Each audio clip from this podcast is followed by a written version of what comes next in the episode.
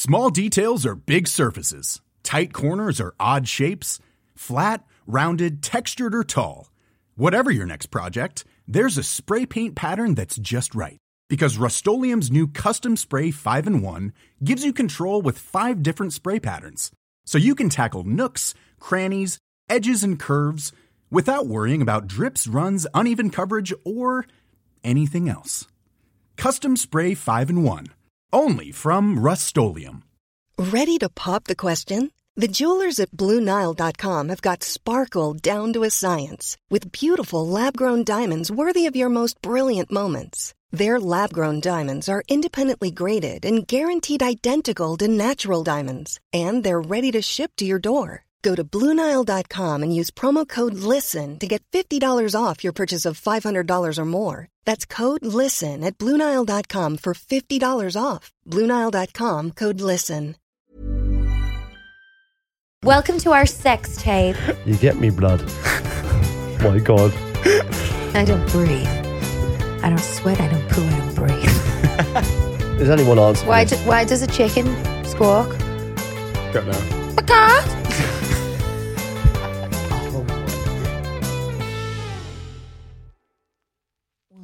two, three, four. Yeah, Pete. Uh, this, Chair there. this is me talking into my muff. You've got um, Muff diving. muff in your teeth. Oh. Ross, do you don't bite me. He's Move closer. This is your intro. Plug that in. What are we doing, Sit hotel up room? straight. Three one seven. Welcome to our sex tape. So, guys, um, welcome back to the. We started. Have we started? started. Okay. Hi, and welcome to the Therapy Crouch with me, Abbey Clancy. Me, Peter Crouch. And we're in a. We're not at home today. We're in a hotel. This is not my couch. I would never pick this. This is something Pete would choose. You you disrespect my interior design skills all the time. If I was allowed to express myself, I would have an incredible house. So, what would you do? What kind of couch would you have? I, I wouldn't have this couch. I'd have a I'd have a bigger couch. It'd be nice. It's a huge part of where you are every single day. Like the bed, the couch is the most important thing. I think. You sound like a slob. No, I just you know when you're at home, you relax. You know, you're out and about all day. You want to get down. You want to you know get You on wanna the get couch, down? You want to get down, down to business. Get Some down. pizza. Get Yeah, down. don't you start, Ross? Where, Oh, where yeah? were you last week? Welcome back, Skyver. Yeah, I've um, glad to be back. I was doing a little bit of après, a little bit of skiing. Skiing French on a, in, a, in, a, in a pod, on a podcast series, the middle of it. We're obviously paying him too much, number one. And number two, he didn't ask permission. No, I have had some serious conversations with HR this week. Well, Ross, you've been missed. It's been noticed that you were missing for a week. Mm. You know, sex, sexy voice, sexy voice Ross. Shout out Chelsea. I see you. I see you, baby. This is this is a joke. This What's a joke? well, he's getting hit on here, and he's like, Are you jealous? This- They haven't a even husky shown me voice. face. It's pure personality. But that's, to be honest, that's what it's about. If you can fall in love with someone through the personality, that's what I did for you. yeah, but I, it helps that I'm it helps that I'm like nine. I'd say nine and three quarters out of ten. You're a six now, remember? I did you up to a good six. Strong six. This is something we talked about when we were on the Jonathan Ross show recently. Yeah. Um, you said that you people do up their men to a certain standard, then they they leave them. Then they get a big they're hot. head, think they're great, and then move on. So your optimal level of doing someone up is to a six. So I asked the question: Do you? I'm around a, a six and and no more. I don't, Ross. That was the chair. I'm trying to have a serious conversation with my husband here. You're uh, boffing in the What's corner. serious about it? Yeah.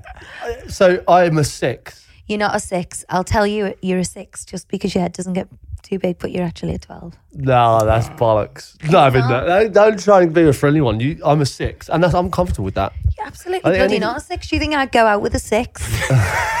no. Come on. You're a bloody 12. I'm comfortable being six. You shouldn't a be. Strong six is not bad. Sorry, I'm drinking my wine of the week wine. Have you got a wine of the week? You might as well start. If you're going to sip it now, you might as well start. Um, I actually have. So it's our daughter's birthday tomorrow, and we've just bought a birthday cake. and Pete just throws it in the boot. Like wonky. You know, when you get a birthday cake, you're like putting it in the car like so carefully, and you just threw it in, and it was like on an angle. There Talk was a, there, there was a, there was a tiny piece of cotton, which looked like the arm of a coat, Cotton. and I placed it in. I placed it in, and it went. When I say on an angle, it was 0.2 degrees. okay, so if that's on an angle, then you it's know. just so annoying that like throughout this pod, actually, there's always your version and my version. Two sides to every story. Yeah, that's pretty much what we're doing. You've got a wine of the week, like but- obviously it's gonna like. Am I supposed to? Yeah, but it's not just true. Take it. It is true. You just It's don't even totally true. realise. It's totally true. There was no need to, to flag that up. There was. Uh, do you think I, want you? I want my daughter's cake to be ruined on her birthday as much as you do? Do you mean as much as I do? Well, I, I don't want it to happen same as you. That's what Okay. I'm saying. Well, that that was that's kind of my only wine. We've had a really fun week this week. Yeah, I, I've got a wine. My wine is that I know we haven't got into the topic of what this is about, this podcast today, but it feels like I probably shouldn't be here um, because it's sort of a women's health issue that I have no clue about. And Yeah, but I think I actually think the opposite, to be honest, because if more men were aware of the repercussions of having a condition like endometriosis, they'd have a, a deeper understanding into so many things. Like joking aside, you know, the anxiety, the pain, you know, pain during sex, you know, just mental health in general. You know, you could be there to support a little bit more instead of just thinking, oh God, there she is on the blob again. oh my god! oh, do you know what you've said there? Actually, makes a hell of a lot of sense. Mm. You know, it really does. Um, and you know, you're a dad of two daughters. You, you're going to go through this, the periods, you know, babies, boyfriend, all, all of these issues. And I, th- I think you are, you are quite good at it, really. You know, you supported me through four pregnancies and ho- erratic hormones and so many issues. So I want you here. You're, you're the you're flying the male flag today, and you can be, you can ask the questions all the men want to ask. Ah, that's the problem. I don't think they want to ask any. Here's our first Saved guest. by the bell. Our first guest. we should leave that in. I'm sure they think we're filming a porno. See their face then. Literally, do people do that? What film pornos? They must do. yeah, I'm pretty sure they did. sure they do. Yeah. Oh, I've never seen one, so I wouldn't know.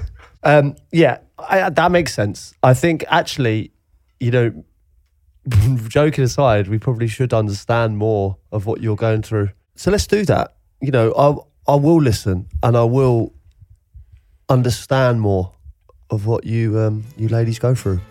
Yeah, good. Cheers. A few weeks ago on one of our episodes, What to Expect When You're Expecting, we touched on the um, topic endometriosis and the fact that I had it, and that was the reason why it took us so long to conceive. And, you know, the fact we were diagnosed, it was treated, and we went on to have four kids and, you know, totally blessed, thank God. But the the reaction to that was incredible. So many women. I mean, we had thousands of messages from women writing in with their stories and saying thank you for, you know, being open about your journey and discussing this because it's a private thing. It's a taboo subject. People don't want to.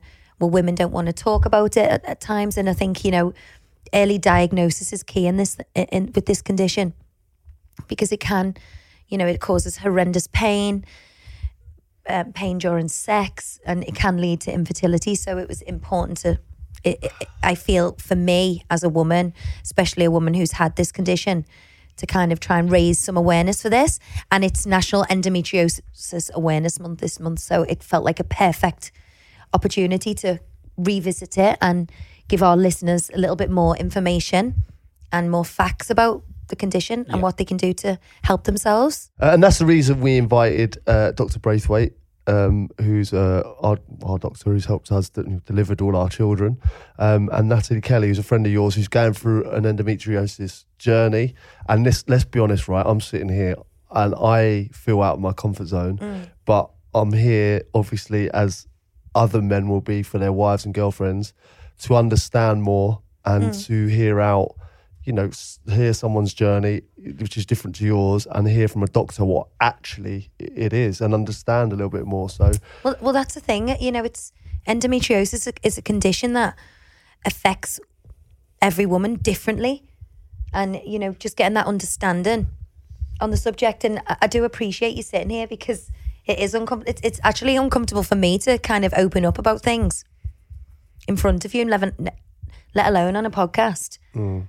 But I think it's important. It's nothing to be ashamed of, and you know, I- ra- I- I- raising awareness will help. And I think it does affect your mental health and you know if you're in physical pain you know you do need that support from your partner like if you're in a new relationship and it hurts you to have sex or you don't want to and you're freaking out you know people should be aware yeah, and I, I agree with that. It didn't stop me trying to get out of it six times, but you know, I do support you.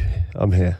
okay on with the pod so uh, natali thanks for coming on the therapy crouch today really appreciate it Thank you so much. It's nice to be on uh, your couch I instead know. of you on mine. Exactly. so, for all the listeners out there, um, Natali Kelly is my good friend. And Natali owns a beauty and wellness clinic in London where I go for all like my face and body treatments. And Natali has been on her own endometriosis journey and has been very open with that all, uh, over her social media channels. So I just thought it'd be a good idea to invite you on today so you could talk firsthand. You know, I've touched on my experience. You know, for me, I, I didn't have any symptoms. I only knew I had it when I was trying to get pregnant for two years and nothing happened. My doctor tried various things. He went through, you know, he put the dye through my tubes, which went perfect, and I still wasn't getting pregnant. So we decided to go in with the cameras, discovered that I had the endometriosis, removed it, and soon after that, I got pregnant. So that was kind of my journey. But if you want to talk us through yours a little bit. Yeah, my journey's probably been going on for the last, let's say, 20 years. So even from as young as being a teenager, I was first put on the pill for heavy periods. And, you know, I couldn't literally leave the house or go to school without like bleeding to death. Sorry, Pete. no problem. He's used to it. He's got three girls in the house. My mum, my sister. You know, Pete's Pete's been there through it all, haven't you, babe? I have, to be honest. And it's great that you've got that support system. Um, but yeah, my well, story. you say that. yeah. He did actually tell me. I told me I invented hormones. There's Hold no on, such we haven't thing. got Natali on here today to, to like, oh, gang up on me. Let's hear about your uh, journey, please. Listen, when you think she has the hormones, you send her out the house for a few hours to me, and then I yeah, deal yeah, with them yeah, hormones Yeah, and send her back true. feeling good. yeah. But yeah, my hormones is a whole other story. Um, so yeah, 20 years of different surgeries, trying to find out what's going on. I used to just take the pill all the time. So then that gave me some hormone issues. And yeah, I am 20 years medical, but even so, I knew there was something wrong with Yeah. my body, but I still couldn't get a clear diagnosis until I self referred myself to um, a doctor actually at the Portland, Miss Sarah Matthews. And a lot of my clients seen her and had a great success. So as soon as I went to her, she was just like, I think you've got this. Um, she was like, we need to do a surgery. And I was like, I open my flagship clinic like next month. We've been Yeah. in a lockdown. I've done all this work. This is not the right time. And she's like, you've got to choose your health. Yeah. Yeah. So, wh- why did it take nearly twenty years to get diagnosed for you? Well, on average, it takes around eight to 10, even though endometriosis is as common as like a diabetes for Yeah. a medical condition, for instance. So, in the NHS, I just feel like in the UK, women's health is so poorly managed. Men's mm. health as well, to be mm. honest. Mm. Um, But women's health, we're just kind of fobbed off with I our think when pains. yeah, well, when when you're supposed to have per- when you like as a woman, you're supposed to have periods. You're supposed to give birth, so it's kind of seen like they have to do it anyway. So mm. kind of get on with it. Yeah. When in fact it's so traumatic for the body. Like hormones can like wreck someone, wreck someone's you know mm. mental health, physical health. marriage. marriage. yeah, exactly. But you know, you know, there's there's so much we have to take on as women, and are mm. just expected to deal with. Mm-hmm. You know, endometriosis, right?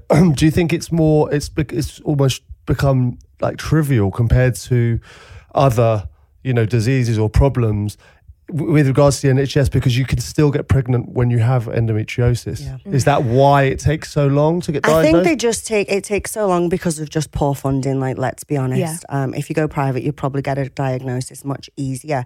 If you was in the states, for instance, it would be normal to see your gynecologist, your dermatologist every six months. You would never have kind of a cystic acne or a chronic inflammatory pain condition that literally affects your whole Whole life, life. spreading through your body, like causing infertility, causing um, you to have operations on your bowel and ending up with like a stoma bag. Like some of the stories that I've listened to and some of the clients that come to me, it's just absolutely mind blowing that it would get to that, To that stage. But, but this is this is what I'm saying. So it feels like you have to get to that stage before you're recognised Yeah. and taken seriously. Yeah. You know, rather than ca- getting it early and But I dealing th- with it. I think because the symptoms differ so much. Like I, you know, when I started my period, like my period was my period, so you kind of used to what you have. So is this normal? Well, this is normal for me. I didn't have any other apart from heavy periods. I had no other symptom. I wasn't in pain. You know, like my sister's also got it, and she has so many more symptoms than me, and, and ones that like you know stop her going to work. She can't leave the house. She's like pouring with blood. Do you know what I mean? Like the, the pain, pain in her bowels. You know, I think because the symptoms vary that much, it's hard to diagnose. And they want to put you on hormone treatments first, like putting the coil in or the pill, you know, to see if that can kind of calm down these symptoms and make a change. And It's because they can only get a true clinical diagnosis by laparoscopy. So they have to put a camera inside and they have to physically see the endometrial tissue. Um, and that's it's a surgery. So Yeah. they're like, let's just try all of these things and rule it out. And then at the very end, oh, we should do that. But I feel like it should be just much more accessible if you tick a lot of these things, especially if you're having chronic pain, if it's affecting your work life, your relationships, your sex life. Yeah. For some girls, they can't even have sex. It's so painful. Never Yeah. mind leaving things and then like you guys trying for a Yeah. couple of years. You know, Pete mm. Pete was putting in the work and not getting anywhere. So Yeah, long. honestly, it, it- it was an absolute nightmare. I'll be honest. you have fun trying. That's all I can say. the good old There's days. a happy medium there Good old somewhere. days, yeah. Can you remember that, Pete? What it was like? I felt like I was getting used if I was being honest. You actually said that to me at one point when we were trying, and it was kind of, you know, because when you when you when you're oblivious to the fact that you've got endometriosis and you're not getting pregnant, and what should be, you know, let's just have sex and see what Sexy time, happens. yeah. Then I was doing like the temperature. I was doing, I was doing the the egg. Um, monitoring you know so pete was literally i was literally like pete we got half an hour get in the bedroom right now Obviously, I didn't turn any of it down, but I still felt like I was being used. You know, But for, you know, for me, it actually turned out well because uh, my endometriosis was discovered. Yeah. I, I had the operation to clear it, and then a few months later we got pregnant, and then we went on to have three more babies. So I was like fortunate and lucky, and you know, thank God for that. Like every day. So what? You know, for you, I know we, we've spoken. we- We're good friends, and you're not ready to have babies just yet. You've just, you know, you're running your business, conquering the world with your clinic. Yeah. So what what's your plan? Yeah, so obviously when I had to have the diagnosis and then I had to go back to the clinic and she was saying, you know, you're getting a little bit older now and maybe you should do the egg freezing. And I put it off still for like two years. I was like, I haven't got time for it. But to be honest, my condition still wasn't being controlled. There's still a lot of pain, still a lot of inflammation. So if that carries on, you're very blessed and very lucky. And sometimes pregnancies can fix endometriosis and can Yeah. slow it down. But for some people, you it can still continue to grow and you can still have to have multiple surgeries in future. So to protect kind of my eggs and my kind of options because I don't feel ready right now. Um, I did the egg freezing, so I just did that last month. It's oh. quite a journey. A lot of hormones, Pete. A mm-hmm. lot. Mm-hmm. obviously, for someone like completely mm-hmm. naive like Yeah. me, right? I didn't even know what endometriosis was until you know Ab had it. But neither did I. But what? How? What, the egg freezing situation again blows my mind. Like how and how do you manage it? How What, what do you it's do? pretty crazy. Um, so a lot you have to take daily injections. Obviously, I'm fine with that. I'm used to doing the Botox and all that jazz. So that one's easy. But if you're quite scared of injections, sometimes people's partners do them. So daily injections. Every other day you need to go to the hospital. You have to have a transvaginal scan. So the scanning, the checking, how much the um, follicles are growing, how many eggs, etc. And then they kind of get you ready to the point. So it's kind of around like a two week process. And then they say, right, everything looks good now. And then they give you the trigger shot that then pushes you kind of into the ovulation. And then you go like, um, I think it's about 36 hours or something later for the egg collection. retrieval? Yeah, so they do the retrieval and then they say we'll take, they'll get how many out as they can. Um, and then they count them, and whichever ones are mature, they can then freeze them. So, yeah, I was actually really, really lucky. But they took 28 from me. Oh my God. Interestingly, you know how spiritual I am. They took them on a new moon day and then I'd left and they called me and it was exactly 11 11. And they was like, We've got 28 eggs and 28 was mature and we've frozen 28. Oh my God, I just got So goosebumps. I'm kind of like, listen, I've got time. The universe is telling me, chill out, girl. Go mm. back to your business. I saw And- 11 11 yesterday Did on the 11th. Yeah.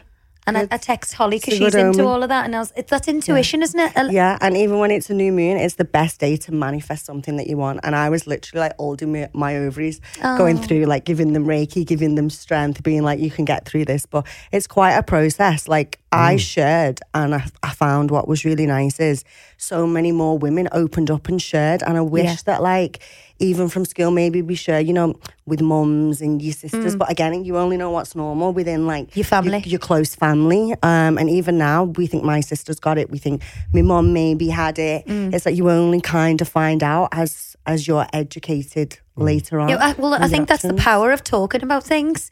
You know, because people don't want to open up about it because I think as a woman as well, it, you know, it can be seen as a flaw in you and like there's something wrong with you. So much shame, isn't it? Yet there is shame in it and there shouldn't be. And, you know, I think it should be screened for like a diabetes or like bowel cancer. Like, mm. you, you know, you get tests from a certain age for all these different illnesses mm-hmm. because one in 10 women have it. it. It should be screened for. And this help and support and treatment should be available for women. Yeah, well, this is why we wanted to do this podcast, invite you on as well, Thank because you. since Ab mentioned that she had it, the amount of the outpouring of people g- getting in touch, like I didn't realize how common it was. Like you say, like Yeah. if people you know, friends, like have, have got it. So doing something like this raises awareness of it because I've had a few, well, hundreds of messages actually of women saying it was too late for me to have children once I found the core of the problem, got diagnosed, I was infertile and mm. I haven't had kids.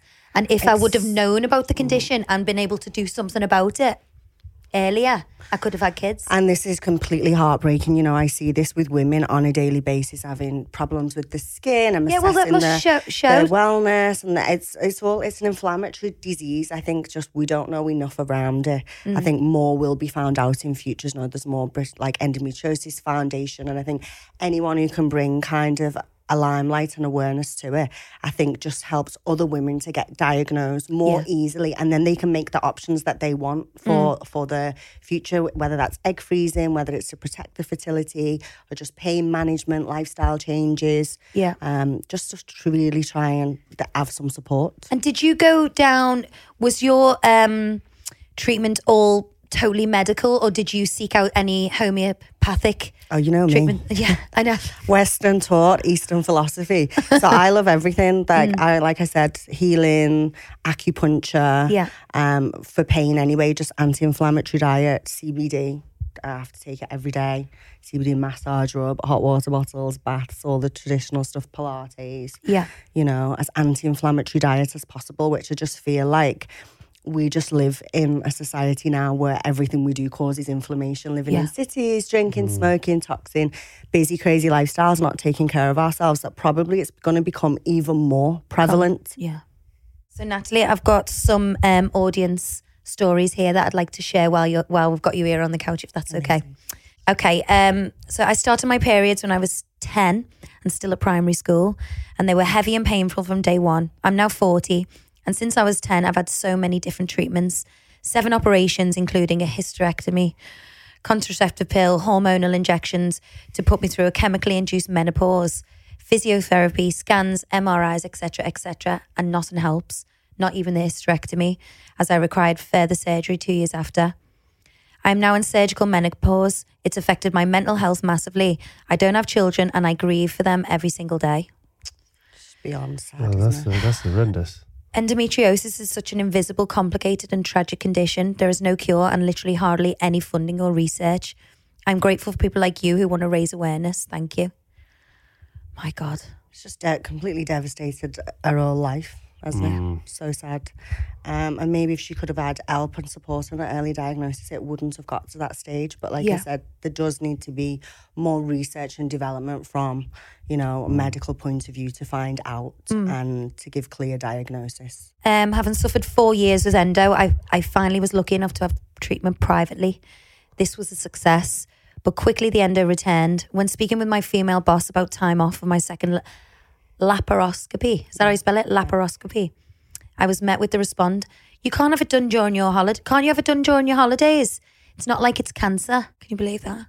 I can't even begin to relay the anger I felt in that moment. Regardless of this, I continue to have my second lap Laparoscopy. lap, laparoscopy. I can't say that. Glad you're- glad laparoscopy. Laparoscopy. Laparoscopy and treatment, and we're now expecting our second baba this summer. Oh. Thank God for platforms like this raising awareness for such debilitating diseases. God. Well, th- that kind of brings me back to my journey with endometriosis. Like, you know, when I got the diagnosis, I was like, what does this mean? You know, because in, your initial reaction is to go on Google Yeah. and you see words like infertility, hysterectomy, lifelong condition, you know, no cure. And it's terrifying. so, what that does to your mental health, and then you have all the anxiety, which is also not good if you're trying to conceive. But thank God we did. Um, so I'm, I'm really happy for that woman. Yeah, and I would just like women just need to just trust themselves and their bodies. If you know that something's wrong and right. you're in pain and something's not quite right, you know, you can't conceive all of these things. Your body's trying to tell you something. So Yeah. forget one doctor, just go for the second, the third, just keep pushing and just trust yourself really and try and, you know, get some support as soon as possible. Well, Natali, thanks for coming on today. Uh, I feel like a bit of a spare part. I'll be honest. I can't get involved too much, and I feel like I'm a little bit on loose women. But uh, but other than that, uh, I appreciate you sharing the journey. And you know, in all seriousness, you know, we are raising awareness. You know, we've had an amazing reaction to your you know your journey, uh, and also want to get someone who's going through you know a similar journey or. You know, obviously, what you've been through has been been tough for you. So I really appreciate you coming on and talking about it, and I'm sure you've helped a lot of our listeners. So is there anything else you want to say or, or any advice to anyone sort of in the early stages of this or going through this? I would just, you know, if I can inspire anyone to just go and get any medical checks, check things out, speak to their friends, family, the Endometriosis Foundation, do research. You know, you can follow me. I'm always sharing tips. You can DM me. I'm happy to support and refer you to the people that I found that have given me the most support and the tips and tricks and things that I do for pain relief and and to help me. But um, yeah, just trust yourself and listen to yourself and listen to your body and just don't be told no, really, by anyone, but particularly the doctors who are not that great in diagnosing this this condition. Yeah. Yeah. Thanks again, Natali. I've loved having you on, and I will see you next week when I come in for my uh, facial. but yeah, um, if anyone wants to follow you and follow your journey, um, where can they find you? Um, NatalieHellier.com, On your Insta. Instagram at Natali Kelly LDN. Okay, fab. Thank you. Cheers, Natali. And next up, we've got Jeffrey Braithwaite. So today we have got the wonderful um, Dr. Jeffrey Braithwaite. Um, Jeffrey has been in our lives for over 15 years. You know, he helped me get pregnant, he diagnosed my endometriosis and delivered my babies. And, you know, has always been there as a doctor and a friend, you know, at the end of the phone every time we've needed him. You know, the amount of times I've called you hysterical. Okay. Doctor, I've got this, I've got that. Thank you for that. You're making me blush. um, please call me Jeffrey. I, I hate titles. Um, but well, you know, I call my dog after you, don't you? Well, I I'm gonna have to tell the story. I did hear that you called your dog after me, and uh, I was when I heard that I was really really chuffed. I thought that was really sweet. But when I took that information home to my children, I, we all had dinner together, and I said. Someone's just called their dog after me. They all just thought that was just the funniest. So that wasn't quite because I thought I was quite chuffed. And I, I was not expecting that reaction at all. So, So- it's because no offense, I couldn't call my son Jeffrey. My dad's also a Jeffrey. And I just think I, I couldn't have I couldn't do it to them. No offense, doctor. but the dog loves his name. well, I'm still chuffed, chuffed dog. uh, but my children thought it was very funny. So um, we've got you on here today because um, a few podcasts back we talked about my journey with endometriosis and the fact that you were the doctor who discovered that. We talked about me um, struggling to get pregnant for Yeah. a couple of years. And then we did further investigations and discovered I had endometriosis. And you treated it with mm-hmm. the camera and Yep. then the operation. Yes. And then I successfully got Yes. pregnant and went on to have three more babies, Yes. thank God, which is not the case for every woman. No. So I was just wondering if you could shed a little bit of light on the condition. And Okay. First of all, what is endometriosis? Okay, thanks. Thanks very much for that introduction. so, um, first of all, I hate endometriosis, and I think it's great that the awareness of endometriosis amongst women is getting better, because ultimately women have to push to get things done. Um, and that's possible to do that. So, endometriosis, hate endometriosis. Treatment is better, though, promise you. So, endometriosis is when the lining of the uterus, which sheds every month, so normally when a woman has a period, the lining, the lining of the uterus comes away with a period. But we think that in some women, the blood goes back through the tubes with the lining of the uterus, which means that some women get bits of the lining of the uterus, the endometrium, which can get stuck in the tubes or stuck around the ovaries or sometimes behind the back of the cervix. And that means that when your a woman's having a period, you're kind of bleeding a bit internally God. and that blood can accumulate. And then sometimes the endometriosis can go into other parts of the body, but that's pretty rare. So Yeah. most endometriosis is outside of the lining of the uterus, so around the ovaries, in the tubes, or behind the back of the cervix. Um, it's fed by having periods. So if women have periods and periods and periods, the endometriosis in some women can get worse and worse. And the sort of symptoms it tends to produce, it can be can, can cause painful periods, sometimes heavy periods, pain with sex, lower abdominal discomfort. And in some women, it presents with just not getting pregnant. Yeah. Because those are the th- sort of things that endometriosis can cause. Well, I think when I discovered I had it, you know, it's the initial, oh my God, get on Google. And it's terrifying. You read words like infertility, Mm-hmm. Yep. you know, um, a, a lifelong condition, there's Yep. no cure. And, Yep. and it's terrifying, especially for me, because I know, as you said, it's important for, for women to push to be heard Yep. and get the treatment that they need. But what if they don't have any symptoms like I I, I didn't, and the only Yep. symptom is not getting pregnant? Okay, so well, endometriosis. One of the problems that we have is it comes in four grades. So mm. grade one, two, three, and four. So grades four endometriosis is when you get. It's really easy to see on the scan. It's rare. It's when you get big black areas around the ovaries, and it's very painful. Grades one and grades two endometriosis can be quite subtle. They can be little patches, which sometimes can be difficult to see on the scan. Yeah.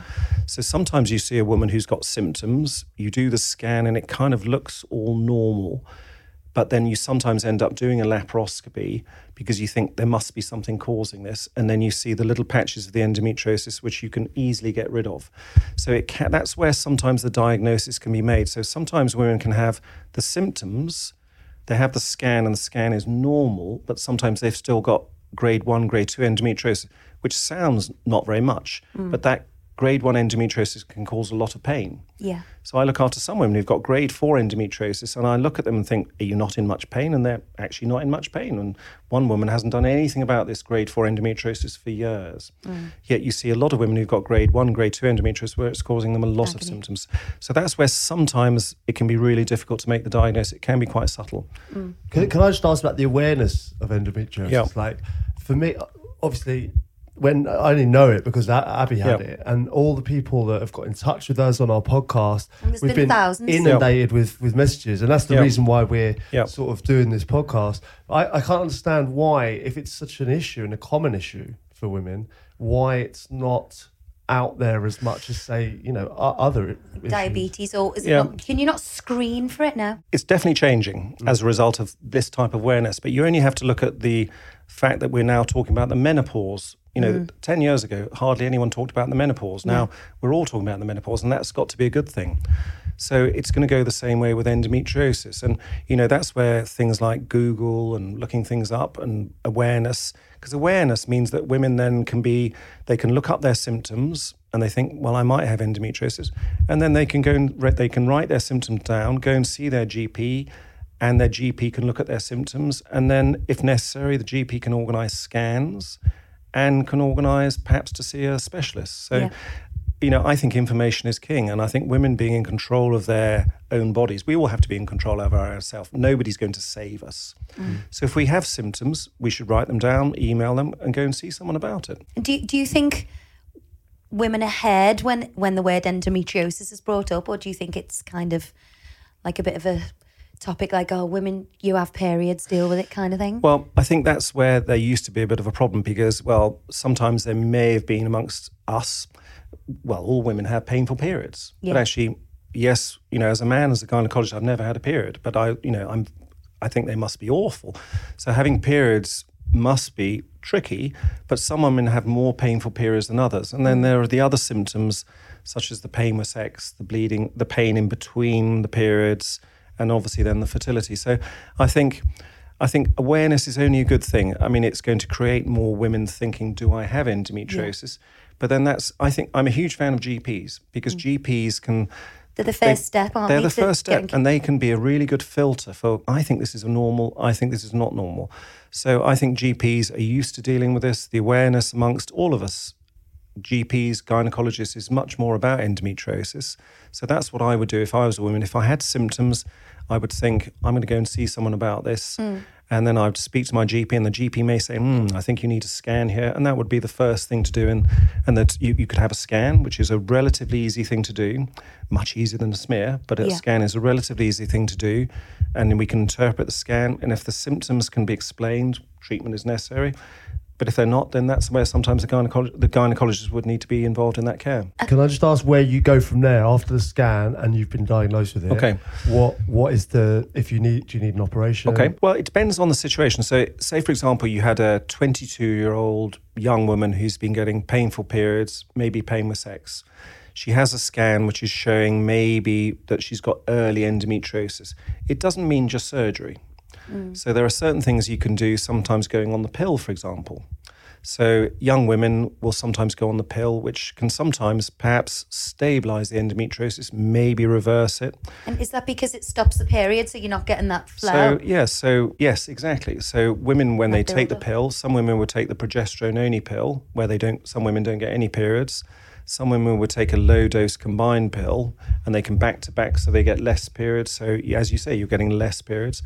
And there are things called Mirena coils. Mm. So Mirena coils are little plastic things you can use in young women. They're a bit like the old fashioned copper coils, but they're plastic and they secrete a very small amount of progesterone. They were invented as a contraceptive, but the side effect is women's periods get much lighter, and some women don't have much of a period with that. And we think that having a Mirena coil in for early endometriosis can help stabilize, maybe reverse it. Yeah. Of course, if those sort of conservative measures don't work, then that's where sometimes some women would need the laparoscopy, which is, you know, as a surgeon, I'm always trying to avoid doing surgery. But sometimes, depending on the, the severity of the discomfort, and if conservative measures like the medications we talked about don't work, And if it's causing a problem for fertility as well. and that's and a laparoscopy is something that people like gynecologists do all the time, but it's not something you do lightly. But it's where you put a telescope, usually through someone's tummy button. And, you know, the incision is about a centimeter, and then you put maybe some two little incisions about five millimeters on the side, so you can see the uterus tubes and ovaries from the inside and the outside. And those little patches of endometriosis, usually you can just sort of burn away and get rid of the endometriosis. Wow. And then you talk to the woman about how you can reduce the risk of it coming back. Because, as you were saying, it can sometimes come back mm. because it's fed by periods. So, many women, if they do need surgery, would have the laparoscopy, which is what the surgery is called. And sometimes women would consider having a Mirena coil in at the same time, which can help reduce the risk of the endometriosis coming back. And I think it's it is that thing of getting women to talk about it and and you know proactively go and see the GP because Yeah. you know I I've literally over the years had you up the wall with symptoms. Doctor, I'm dying. I've got this. I've got that. But- you know, but I- but I've been very vocal. Yeah, but what you're doing, that's not unusual. That's, mm. to be honest, I mean, the only difference I, I would say that you're you're actually take this the right way, but you're an easy person to deal with. And I mean that Tell because I, I can't. I can't go along with that. I need to explain. because, so Please do. if it, you know, if a woman tells the doctor what her symptoms are, we're our job is to sift through what symptoms are. Well, that's nothing, or that's relevant, etc. So we sift through that, and that's what GPs do brilliantly. You know, gynecologists we think we're quite good at that, but GPs are fantastic at doing that. So there are certain things that you think, ah, that doesn't sound right. So if a woman's expressing all her ideas or all her concerns, that's great. The women who are, dare I say, are slightly harder, in my opinion, to diagnose are the women who are perhaps don't come forward so much, who are a bit quieter about it, maybe a bit shy, maybe they don't feel as though they want to talk about period problems and pain with sex. You mm. know, I spend a lot of time talking about sex. It's Yeah. really weird, but actually for me, it's completely normal. Mm. So GPs, gynecologists, we talk about sex all the time, but for some women, women need to know that they can, if they're having pain or problems with sex. Actually, it's completely normal to talk about that. I'm still embarrassed talking about sex and I'm 40. My dad thinks I've only had it four times. Four kids and that's it. I'm like, but I think you know, I think it's so. I, I think if people are tell that, let, let you. and that's why I was talking a little bit about if you write your symptoms out. So some women come mm. to see me, and they've got I've got these symptoms, and that is just great for me because Yeah. I can go through their symptoms and I can go tick tick cross cross cross. Actually, I think you've got this. So mm. I think writing things down is really good for us. Mm. And also, it means that if a woman's got a written down list of symptoms and a written down list of questions, the healthcare professional that's seeing her kind of has a duty to answer all those questions. Yeah. So I think that's a good way of trying to deal with time and things there. yeah. I mm. think that's a good, because as well, if, if the symptoms are like on and off, Yep. which they are with endometriosis, um, or can be, They can be, pain yep. and stuff like that. You, you, you do forget when you haven't got that pain, you forget that you've had it. So Yeah. writing it down is Yeah. definitely Because a we, good way. we all want things to get better. Yeah. So, the, as you say, the, the period, oh, that was a really bad period, but now it's gone. Actually, I feel okay. I'll wait for Yeah. the next one. Then I'll wait for the next one. So I think, yeah, Mm. I think I agree with those those strategies. Write it down. Is catching it early like key to this, or or, or, or does it not matter as much? I, I think it does. I think endometriosis tends to be progressive. So it starts off with early, then builds up possibly through the stages. Um, you know, there's no doubt we see women with stage four endometriosis, not as often perhaps as we did, because I think women are more aware of it. And hopefully, as publicity is better, they'll become even more aware of it. Um, and if we can, it's so much easier to treat at stage one, stage two. Sometimes not even surgery is required, you see. Mm. But stage four can be quite tricky to treat. It, sometimes you can't even do that through the telescope. You sometimes have to do an open operation. But even that's treatable. Yeah, which is why people like me hate endometriosis. Mm. But I think the earlier you see it, Peter, mm. the better. well, it's like anything, Yeah. isn't it, really? Nip it in the Early bud. diagnosis Nip it in the bud. is key. Yeah, but like if it, it, there'll be plenty of women like who are similar to me and wait till the the effects are intolerable before they see someone. And I know that's not the right way to go about it, but I'm sure there are people out there who wait Yep. until you know there are physical symptoms Yes. rather than well, they think. But that's what we're trying to help promote, isn't it? Mm. That's what we're with awareness. We're hoping that women will feel confident to talk about really private issues to someone they have trust in, so we can nip those things in the bud. So, you know, it can have a, it can have a negative effect on someone's relationship as well. If you're like in a new relationship and you're not wanting to have sex because it's painful, well, massive. you know yeah. that, that's like a huge Yeah. a, a huge part of a relationship, isn't it? Yeah, yeah, huge, absolutely. And you know, in a new relationship, women may not necessarily be very happy to say that. Actually, that's it. hurting. Yeah. Um, and so I can only imagine for women to, you know, sex is supposed to be a comfortable, pleasurable thing to do. For it to hurt, um, and not something that women shy away from, absolutely, that can have a massive effect on people's relationships. And that's where our frustration is, because often there are some fairly simple, easy things you can do to get rid of that. Is there anything women can do lifestyle wise, like diet, exercise, that can reduce or improve symptoms of endometriosis? Okay, so I would love to say yes if you do this. I mean, we know that having a healthy lifestyle is clearly a good thing for us to do anyway. Um, good lifestyle, good sexual health. You know, be careful about sexually transmitted infections, etc. But if there was something magical I could say that did reduce the chance of endometriosis, I mean, I think there's definitely a genetic link. Some women some women do all the right things and they get endometriosis. Some Yeah. women do all the wrong things and don't get endometriosis. So I, I wish I could say that there's something dietary wise. That's not to say, uh, again, to re-emphasize, I can't say that. I can't say to you that women get endometriosis because they do that or because they don't do that. I think early use of the pill, Mirena coils, I think can be helpful. Um, so nothing magical at this stage, I'm afraid. No, so it's not like it's not linked to like an inflammatory diet, like loads of alcohol and I mean, they're, sugars. they're trying to look at all of these things, um, but if there's anything definitive that comes out, obviously, we but at the moment, to be Yeah. honest, I, I can't say that you, you couldn't say that a woman got endometriosis because she didn't do that, Yeah. and a woman didn't get it because she did that. Yeah. It's not quite as. It's like people don't smoke and get lung cancer. Yeah. People smoke all their lives and don't. There's Yeah. kind of no rhyme or I mean- obviously it doesn't help, but there's no rhyme or reason to all of the things you were talking about healthy lifestyle doing lots of exercise these are clearly good for how we feel Mm. and are good for us anyway but we can still get endometriosis Yeah. Yeah. and as as a gesture of goodwill to you um, you know i'm very passionate about women's healthcare obviously i'm a gynecologist so i would be very happy to see s- some of the women that you're who are having problems in my rooms and that would be you know I'd be happy to see them at no no charge or anything like that that so I can at least then I can do a medical report for them and well I can assess their symptoms and do a medical report which I can send to them which they can then take to their GP and that can be useful in terms of speeding the process up a bit and things like that so very happy to do that That's an amazing offer. Like you don't have to do that. I Well, know that obviously it's an incredible so two hours thing ago, to do, but two hours ago, Abbey said, "Jeffrey, we're in suite 317. and I thought, "Oh, she'll probably buy me a drink then. So, you know, so for a middle-aged man to have Abby Oh my god, yeah. If anyone come sees come that to, text. come to come to suite three one seven, I wondered why you took time out of your busy schedule. I'm waiting But you for were you. gutted when I was here. So these, are, you know.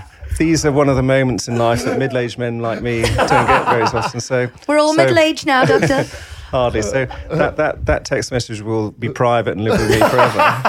Apart so- from when you go down the pub. So, That is No, um, no, no, no. God, I didn't think So- of that. That's so funny. well, so I'm the- blushing. The, so the least I can do, it made me blush too. so the least I can do is I'm, I, I admire your, what you're trying to do here. I think it's great. It's a lot of work for you, but anything to help with the women, I'm happy to do that. So it's easy for me. So please, that's a genuine offer. No, that's absolutely amazing. And, and, you know, if you have or you think you're suffering, then uh, you can get in touch with us at thetherapycrouch.com and um, we will we'll forward. You know, maybe someone to you. I really appreciate that More gesture, happy. but More you know, happy. obviously we can't More help everyone. But you know, we No, might be able to help but we can, one know- or two women out there. One a week for a long time helps quite a lot of people. It's all just chipping away, isn't it? Mm. Thank you so Happy to I'm do. God, I'm I'm actually gobsmacked at that. Thank you so Well, much, Doctor. I was You've helped by- me for well, you know, we've known each other for over 50 well the, the, the amount of time I've, we've been together really mm, Yeah. Mm. and you've delivered all my babies Ah. and been there throughout throughout my whole pregnancy you've had me like a nutcase on the phone with all my symptoms and pictures of rashes and um, everything um, and like, we- and we are doctor where I'm we are now." dying help me And we are where we are now. Yeah. As I said a few moments ago, it's it's easier for us to cope with. Let it all let all the symptoms out, and then we can sift through. Well, Yeah, I'm let- actually gonna cry. It's been an absolute pleasure. Let me know how I can help. We're all trying to do the same thing. We're all trying to, you know, help women, aren't we? thank you Thanks, pleasure.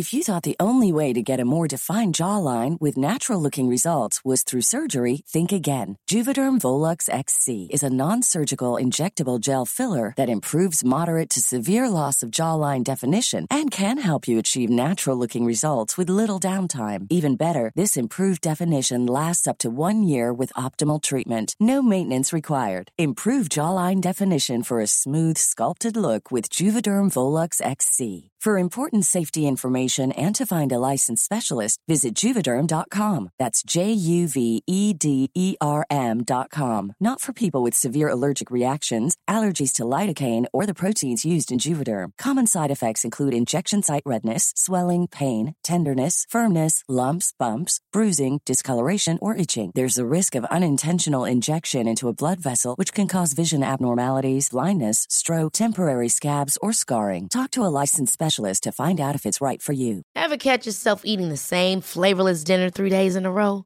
Dreaming of something better? Well, HelloFresh is your guilt free dream come true, baby. It's me, Keke Palmer. Let's wake up those taste buds with hot, juicy pecan crusted chicken or garlic butter shrimp scampi. Mm. Hello Fresh. Stop dreaming of all the delicious possibilities and dig in at HelloFresh.com. Let's get this dinner party started. Hey, it's Ryan Reynolds, and I'm here with Keith, co star of my upcoming film, If, only in theaters, May 17th. Do you want to tell people the big news? All right, I'll do it. Sign up now and you'll get unlimited for $15 a month in six months of Paramount Plus Essential Plan on us. Mintmobile.com slash switch. Upfront payment of $45 equivalent to $15 per month. Unlimited over 40 gigabytes per month. Face lower speeds. Videos at 480p. Active Mint customers by 531.24 get six months of Paramount Plus Essential Plan. Auto renews after six months. Offer ends May 31st, 2024. Separate Paramount Plus registration required. Terms and conditions apply if rated PG. So I actually really enjoyed those chats. I think, you know, early diagnosis is key. I think we gave, you know, the the guys gave some amazing insight into the facts of endometriosis, where you can get help, you know, and I actually can't believe that Jeffrey said he'd see one woman a week. No, that was an incredible gesture. Like, um, uh, yeah, he, he, he's trying to help, and if we can help in any small way, that, that you know, is that- a- that- that's, that what it's worth doing. I know, I know you felt like it was an obligation to do this podcast today because you've had so much interaction and feedback from just you mentioning it, Yeah. and I think this podcast will really help. And obviously, that from Jeffrey Braithwaite will hundred percent help. You know, he's talking about seeing someone once a week. You know, if, if that goes on for a for a year, he's going to help a lot of women, and that is something that's going to come out of this podcast. Yeah, and you know he's he's a a guy who's completely dedicated to his profession. You know, he, he dedicated he's dedicated his life to helping women with these problems. You know, he's he's a father of three girls himself. You know, so it's an important thing, and the fact that he has. You know, I, I know he was worried about it being, sounding like corny or I'll do this, but he genuinely wants to help, and I am overwhelmed with with that gesture. And i think um, natali was really inspirational. You know she's going through this now. She's literally just had the operation. She's been through the whole process of freezing her eggs and you know she's she's there for people. You know she's had so many girls messaging her um and she's been helping them as well along the way. So What we have to say about her is like she's been so incredibly brave coming out about something so private. And I think what Jeffrey was saying is that it's hard for women to discuss sometimes their problems and open up because they feel embarrassed. Whereas she's been able to come on and explain with total honesty her issues, yeah um, which is and help and empower women. You know, it's nothing to be shamed ashamed of. It's a it's a serious condition. One in ten women have this, and you know we can all help each other. Let's speak up about it, and you know get people taking this seriously. So yeah, I think that was very informative. Like I say, a bit of a gear shift to the normal podcast, but we are going to finish with the agony ab. Yeah, I Um, felt like I had a duty to answer some of these girls who were writing into me. Do you know? I felt I felt like I haven't got all the answers, so let's get people who are going through it now and one of the best doctors in London for this top for this subject. So, you know, that's what we've done. But it's business as usual. Well, I hope it's helped. Let's get to back to race day Jack. I wonder how he's getting on with that girl Uh, he's, he's struggling. He's either broke or they've split up. Yeah. or both. Yeah, I mean, it's no, there's no way out of that, is there? If he continues to see her, he, he- he's just, he, cut- it's not feasible. It's not sustainable. Uh, it, I think he would have split up with her. Yeah. Top lad. Before we get into race day, race day Jack or agony abs, I've got an agony ab. Your pod's coming back next week uh, in a few weeks, isn't it? You know it. God, the race is on, bitch. I it's did, like it, it's. It, I've, I've mentioned this before. It's like you know, you have your wife, you have your girlfriend, and you love it, but you also like seeing the lads and having a discussion about football and some of the things that you're more, not more passionate about, but some of the things you're passionate about with them. Well, this is not the, the pod to discuss this on when you've been talking about periods for two hours. Well, this is what I'm trying to say. It's great to raise awareness of periods and um, women's issues, but it's also great to go and discuss other things with. Yeah, but with you talk about like farts and stupid stuff on yours, like Farts. burping and farts and again issues people suffer with flatulence gas issues this is these are topics that need discussing it's not. It's not. It's not, it's not all farts and burps. You know, there's some serious. farts, burps, and goals. There is also other stuff on there. Like what? I, do you know what? You've never listened to it. I haven't. Not once. No, I'd listen to yours. because you're on it. That's the only reason you're listening. The only reason anyone's listening. Touche.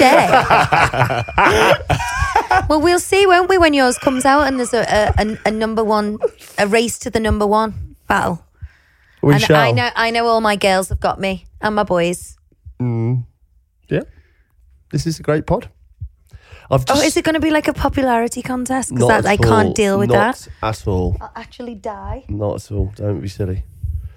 You, you know it is, and you know you think you're going to win. Look at his face. What? You're like, I hope it is a popularity contest. I don't know. I am I- like, I don't. I am the nation's sweetheart. didn't- I've just skimmed across this ac- first agony ab, and Okay. I'm slightly concerned that I may have been pissed and wrote in because it's from Pete, and he mentions that he's 42. He says, Hi, Abbey and Pete. Um, is reliving my youth at 42 a bit icky? Life's got very Icky? boring recently, and I've got a lot, lot of younger friends who are in their 30s. I've been dress, dressing younger and trendier, getting some piercings, i.e., nose and more in my ears, going back to my goth days by painting the odd fingernail black, and I've even been slipping into the um, in the new odd word that I've learnt, like "you get me blood." my God, please no. The wife hasn't said much, but I can tell she thinks there's something more going on, like a midlife crisis. Um, agony ab. Should I pack it in and be the boring husband everyone knows, or crack on and be as cool as I think I am? Cheers, Pete. Do you know what? I think there's a lot to be said about confidence. You know, if you're confident within yourself, you can make other people believe that. You know, happy in your own skin. Like that's what I tell Sophia all the time. Like that, all the kids are wearing these North Face jackets with a pair of tracky bottoms and a belly top, and they're all like clones of each other. And I'm like, Sophia, why don't you wear something that people will copy instead of the other way around? Like if he's if he's feeling good about himself, with the painted nails and the piercings, and he feels like he's kind of. But reliving his youth, forty-two is not old. Well, you know that's my age, and I and I feel great. But it Um, does sound like us. You, you know, you're forty-two. Your name's Pete. You've got no piercings. But Well, we I- are. We do hang around with thirty-year-olds. yeah, that's what We're I going mean. to a th- I'm slightly, I'm slightly concerned about this week. email. Um, but I still feel like I'm 30 odd, you know. So I don't. yeah, but my dad says that. My dad's like he still still feels like he's twenty-one in his head, and I do. I like sometimes I don't even feel like I'm old enough to be a mom in my head. Yeah, Do you know what I mean? I'm but, like- but also, I, I, if I came in right and I hadn't told you anything, and I came in with a nose piercing, right, an earring, and a load of tats, and I started saying, "Are you all right, blood?" and um, things like that, you would think I'm a bit of a knob. Yeah, but he's obviously he said a few more piercings and go back to his goth days. So his wife is obviously fully aware that he's got that kind of style going on anyway. It's like if a surfer came in with an with a, a tattoo and an e- earring, you wouldn't bat an eyelid. But if you did, you would because you haven't got any of those things. You're quite conservatively conservatively dressed. But like I've always been sort of, I've never been like. I I wouldn't class myself ever as being a trendsetter, right? But all of a you're sudden, classic. more of a classic look, right? So if I then did get a mohawk and a earring and a tattoo, you would think I'd have a. oh, was having a midlife crisis. Yeah, Which mm. you would be. But you You came in be, from yeah. Mohawk. and a Ferrari, Ferrari in the garage. But this is the thing that men go through, isn't it? You know, I know this podcast is about you know female issues, but but men go through a, a thing where they they do go. It's it's a different thing, but and it's obviously made a joke of. But you know, you do get to that age where you think, oh, have I gone? Have I gone? Like, am I am I not attractive anymore? am I like boring? You know, it's definitely a thing, isn't it? Well, not for you, isn't? No, I don't. I don't. I don't I- You could I never feel be classed as boring. You haven't gone. No, but I, I, I don't feel like that. But Pete does. Pete forty two from Surrey does. Just testing the water here with my own email. No, it is. The midlife crisis is a thing. It is a thing. I think he should discuss with his wife, would you mind if I got an earring? Or would it would it make you feel ill? I quite like earrings on certain men. If I But got not an on earring, you. you. you would laugh. You're enough. Yeah, but you're not the earring kind of guy. Yeah, but neither's Pete. That's what I'm saying. He's, he's he feels boring and he wants to, s- you know, spice it all up. I don't know if eating earrings is the way to do that. Nah, good luck with it, Pete. Though you know what I mean. Just go for it. I say, go for it. He's not doing anyone any harm. No, Just be who you want to be. exactly. This one's addressed to you. Um, so I don't know if you want to read it. She spelt my name wrong. Fucking knobhead.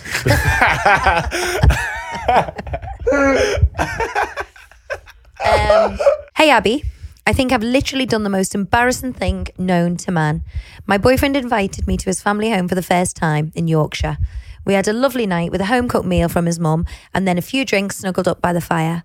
It's a beautiful old cottage in a quiet, quaint town, very different from London, which is where I'm from.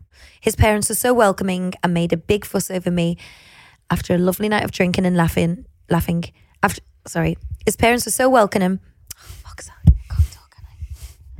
His parents were so welcoming and made a big fuss over. Stop! Welcoming you. I can't. I don't. You just make me nervous I because you've made it a thing now. What? You, put can't pressure on read. me. If you can't read, it's not a thing. It's I can read. I can't read under pressure, and because you've made a thing of it now, it's not a thing. it makes me scared, Okay. and then I'm ma- I'm making mistakes. Okay, okay. All right, we'll go Just again. leave me alone. Okay. Take well, two, take go two. from welcoming. His parents were so welcoming and made a big fuss over me after and after a lovely night of drinking and laughing, we headed up to our room to go to bed. Before heading to sleep, I stepped out to go to the bathroom. I didn't want to wake up his parents, so I left the lights off, trying to step on parts of the wooden floor that weren't creaky and my, made my way to the loo. I got to the loo and made my way over to the toilet. I pulled down my pajama bottoms and sat down. To my absolute horror, I felt the bare, hairy legs of a man underneath me. In that oh moment, my I God. knew I had just sat bare bummed on my boyfriend's dad's lap. We both oh screamed. Oh my god. My boyfriend came running into the bathroom, flicked on the light, and to his surprise, found me and his fa- found me and his father mid pulling up our trousers. Let's just say breakfast the next Oh morning was the my most God. awkward and painful moment of my life. No one mentioned a word. No My one bo- even mentioned it. No. My boyfriend luckily laughed it off, but how the hell can I ever look his dad in the eye again? I think that dad's got you got to laugh. At that. I think that's so do you funny. not- if everyone laughs about it, it's gone, isn't it? You know, remember what you did straight away to breakfast table. Oh, here she is. She's going to the toilet. Eh, watch it. it's like it's like when I slapped that man's bum that time. And then every time I seen him, he was like, "Go on, Yeah, you know you that. want him." Yeah, yeah. So I actually slapped a football manager's bottom by mistake. It was a dis- it was a dis- it was a dare that someone made me do without telling me he was a football manager. and now every time I see him, he's like, "Go on, you know you want it." Make your own minds up who that is. Who Um, is it? Um, no, no, I'm just saying to the to the listeners. You Um, don't want to expose him. no, the no, bummy, I mean. The bummy. I don't think we can come up with that. the bummy. No, You the bummer. Uh, I'm the bum smacker, and he's the bum smackery. um, I mean, this is this is outrageous, isn't it? I don't know. It's it's hilarious. I think it's so funny, but There's- you would die, wouldn't you? The- you would die. one of the maddest parts of this whole situation is, um, you know, whose dad goes for a midnight dump? With the lights off. No, he could have been a having dark a. He, midnight he could have been having a um, sit down wee. A sit down wee. So didn't one? Didn't this happen to one? Didn't something similar happen to one of your friends? Like, like I think they've been on a night out and he was staying in his girlfriend's house and then went into the mum's room and like weed on her or something. Yeah, this this my my mate who will remain nameless. Um, it was his own mum. Starts with G, ends in G, ends in G. My mate Goog. Um, so Googie went in. Goog, Goog went into his mate's house, into his mum's bedroom, and he, he weed on his mum, and that, he was still living at home at like twenty five, and uh, that was the sort of the final straw. So he weed on his own mum or his mate's weed mum. on his own mum. Jesus Christ. It's a low. It was a low point for him. What about his mum? Yeah. But mums are used to being weed on. Are they? Yeah. By the children and What, babies. what milfs do you know? Shut up. I mean, w- when you when you change a Incredible baby, Gulp too. when you're changing a baby's nappy, sorry, sorry. what's wrong with you? It's disgusting. This is what I'm dealing with. I mean, when you're changing a baby's nappy, they You weigh said on you. it. Right. Got you now. Me dad, me dad did that. Me dad used to wear in the wardrobe. So that's Have you quite- ever done that? Quite common. I remember going out staying at my mate's house once and um, waking up in the morning with no pants on, and I I had no gear on, and I went, oh my you, god, you ain't at Sue's anal bum party. I had no pants, and then I went, oh my god, what the hell? And then I was like, fuck. So I sort of like. Everyone was asleep, so I sort of sneaked ra- round, and then I went to the toilet, and they were just on the floor in the toilet, and they were like had wee on them. So I don't know if I'd weed myself in the middle of the night or what, and like went left my pants in the bathroom, Were you and then drunk? gone back to bed. We'd had a few pints. Yeah, I was quite young, uh, and um, I thought you didn't drink when you were young. no, a couple of pints. I was with um, a few, few of the lads, yeah, like the football boys, and um, I think I was in over my head really. And, uh, Was there any girls there? no, God no, no, it was like a sleepover. was I was old enough to drink, obviously. you know, I was having them at 18. Underage drinking? No, no, no. God no, that's dangerous. But um, yeah, my, anyway, my pants were in the bathroom. I think This it's mad the way like our producer, like we're only like six episodes in or something. Our producer goes on holiday. Like we haven't had a holiday. No, he swans off. It's just, it's What just do you mean? We had the holiday episode. working. You're You working put- though on holiday. Oh, we're gonna make your life difficult with this one. Okay. Um, why do men have to list everything they've done around the house? Women just get on with it. But when a man does something, it's like breaking news and they expect a medal. Claire. I actually find it the other way around. Yeah, you do it all the time. I do it to you because you don't realize the cogs involved that make our house run like clockwork. Yeah, And it's like me. It's like I'm like seven million cogs. yeah. But what what I what totally agree with Claire here is um, I don't want to hear about it. I just want it to run smoothly without you know without this constant. I've done this. I've done that. You know. And I, but I like to make make you aware. I appreciate you. You know that. I'm only joking. I appreciate what you do. You do far more than me. I know that. Um, and you're very good. And, and the, the house runs because of you. That is true. But just mention it a bit less. That's just just something to keep on top of. it's just this admin I keep going on. You know, just something to men- just, you know, just keep keep on top of things. You know what I mean? Like, definitely, but just don't don't bring me into it. Hi both. I'm currently living in the shadows of my parents' house. I'm 21. I'm still living at home with my mum, dad, big sister, and little brother. As all young men do, I watch the occasional blue movie um, when the stress of daily life gets too much. I thought you said this was a pod about women's issues. And Yeah, but you know, women. men listen to this as well, and they want to know. You know, I mean, he's watching the odd blue movie at his mum's house. And to clear his head, he's saying, "I've got uni work at the moment. I need a clear head." So on the other night, my whole family are downstairs watching Gogglebox, which isn't really my thing. So I thought I'll just go to my room, and he's put this in inverted commas: "Poach the egg." Poach the egg. What does His that mean? words, not mine. I don't know. I don't But know. what does that actually I don't know what you mean. Have a guess. He's poaching. Poach the. I've never made a poached egg. I don't like them. Poor I'm a Pete. fried, fried, fried or boiled kind of guy- girl. How'd you po- what? No, let me just work this out. With the poaching it, when you poach an egg, you swirl the water Okay. and then crack the egg and put it in. Right. So, why is that like a sexual? You know, it's always different, different strokes for different folks. Does he like dip his willy in water? I don't No? know. I, listen, I don't know. Davis What, William boiling water. I He doubt might- that. He might do. He might do. Poach the egg. Am I He being really dips his thick? willy in boiled water. Well, I thought. I don't know. I can't. I, I, I can't even use my imagination to yeah, what poach okay. the Well, egg is. listen. You know, make your own minds up. Can you folks. tell me? I don't have no idea what he's doing. He's poaching the egg. I fired up to go to my content, and off I went. Fired up. Uh, there was no sound, so I kept kept turning my phone up, thinking it must be a dodgy video or something. Until a few minutes later, I heard through the floor. My phone was connected to the Bluetooth speaker in the living room. My parents and little brother went on holiday in the early hours of the next morning. I got a text on the family group chat saying, "Kenny, when we get back, we need to have a serious talk." Kenny. and that I need to be on the I need to be waiting on the dinner table at 1 p.m. on Thursday when they arrive home. What the hell? My big sister told me they'd all heard and couldn't turn it off and all knew what I was doing.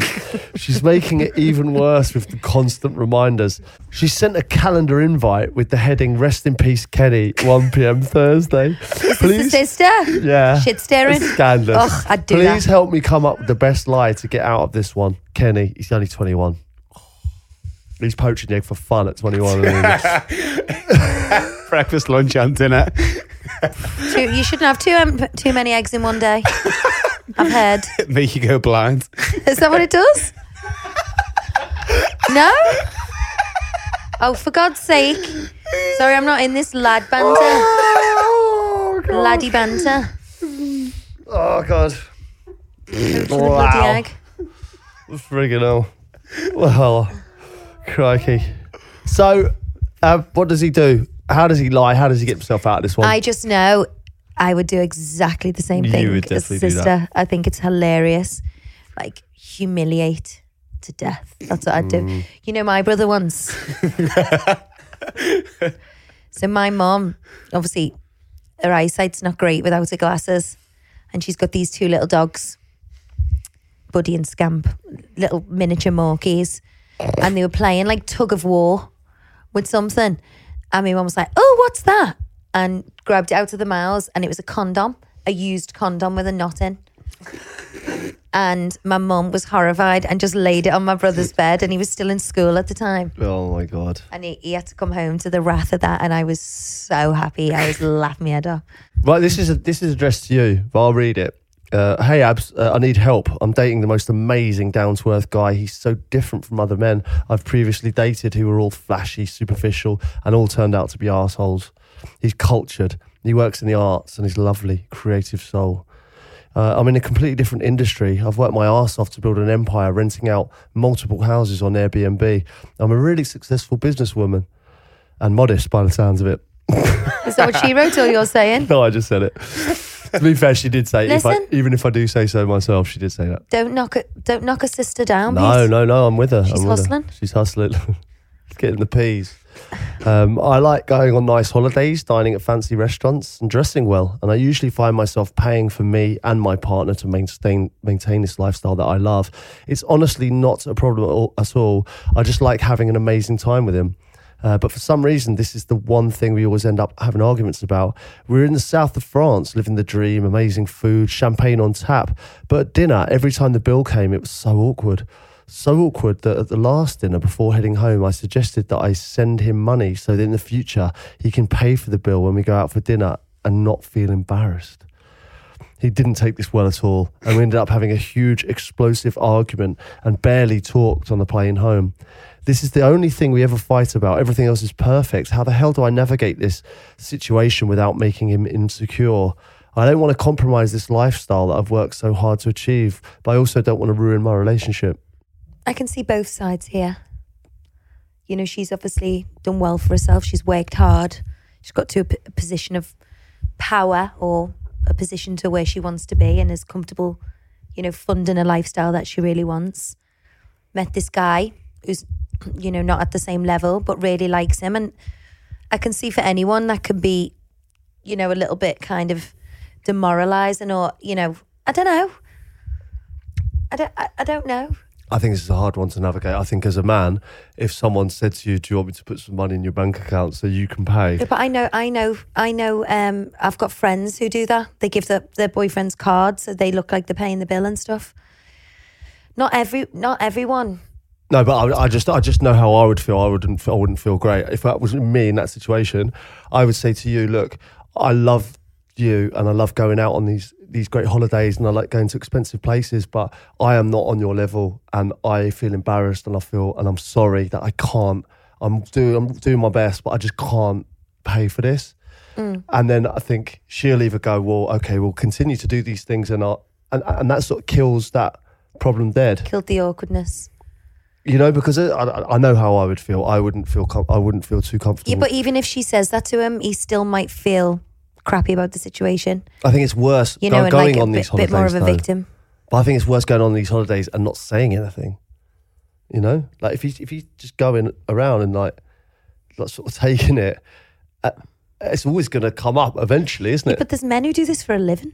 There's some men who do this Dirty for rotten scoundrels. dirty rotten scoundrels. yeah, they're not worried. Do you know what? It's a tough one because it's a tough one, but it, it it does go down. I don't know what I'm being all like philosophical today. I'm in the I'm in the vibe of just do what makes you happy and don't worry about what anyone says or feels or thinks about you. Mm, which is unlike you. What? what the hell? I don't care about what anyone You're says. just a carefree kind of like let go with the flow kind of gal. I am. Okay. One one one. Today. One one one one one. Look, she's living the life of Riley. She's rich. She's hot. She's in the south of France. Champagne on tap. She's got a hot guy. Who cares if he's not paying the bill? Shut up. You've got yourself there. You're smashing life, girl. Go for it. That's what I say. Okay. What do you say? Uh, yeah. I mean, I know how I would feel in that situation being the fella, but like if it's her and she's happy with it, keep going. She should just reassure him. She should, should say, Look, don't feel bad. We're having a great time. Luckily, I, I earn enough money to get us to these places. You know, and what matters is that we're having the best time together. So just enjoy it while it's enjoy it while it lasts. Yeah, touche. God, I feel like this um, episode has been an emotional roller coaster. You know, we've had a laugh, we've done our typical therapy crouch vibe, but we've also covered some hard hitting, real problems. We've touched on a subject that's close to your heart, and we've done it in the right way by someone who's going through the journey and someone who can educate us Yeah. on the issues. Well, that well, that's what I wanted to do. You know, I'm not equipped to answer all these questions that these girls are sending in to me, and I I genuinely felt bad that I couldn't answer them or help them. So I felt like it was my duty to use this platform and get an expert on and give some advice on where to find help and what to do. Yeah, and hopefully we've done that. Hopefully you've enjoyed it. Um, get your questions in. You know, Dr. Jeffrey Braithwaite has very kindly um, offered his services to anyone who's really struggling with this. So get your emails into thetherapycrouch.com. Obviously, in any range of subjects. Um, you know, all the fun stuff we want coming in as well. But also, if you are having a serious issue, we can hopefully help, or Jeffrey can anyway. Yeah, I, I think that's something that I would like to develop more on this podcast. You know, you know, it's, I know it's a therapy crouch. It's light-hearted. It's a it's a place of escapism, but we can help and tackle some serious issues along the way. And we will be putting on our website more information on endometriosis and where you can find info and get advice and more help. But yeah, that's it for this week. And thanks for listening to us. And you can catch us on our socials um, Instagram, TikTok, Twitter, and thetherapycrouch.com. And that Peter Crouch podcast is back. Uh, you can get in touch on thatpetercrouchpodcast.com. how dare you plug Thanks, your guys. Shameless plug. how Shameless dare plug. you plug your po- Miles better. how dare you plug your podcast No. on this? It's honestly, it's unreal. So, guys, if you enjoyed that, we've got so much more content on our YouTube channel. Click here to subscribe and click here for more videos.